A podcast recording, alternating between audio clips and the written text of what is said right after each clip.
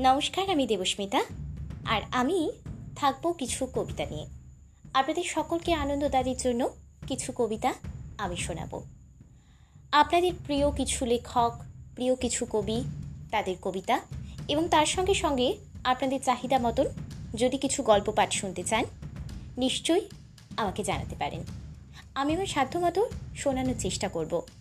ছেলেবেলা থেকে ভালোবেসে এসেছি এই শিল্পটিকে, আবৃত্তি চর্চা কথার মাধ্যমে নিজেকে উদ্বেলিত করার চেষ্টা করেছি একের পর এক। তাই আমার এই ক্ষুদ্র প্রয়াস। আশা করি আপনাদের সকলের ভালো লাগবে। আপনারা আমাকে নিশ্চয়ই সহযোগিতা করবেন। এই বিশ্বাস আমি রাখি। আপনাদের সকলের আশীর্বাদ চেষ্টা করছি। ধীরে ধীরে আরও সুন্দরভাবে আমার এই পডকাস্টটিকে সকলের কাছে পৌঁছে দিতে। নমস্কার।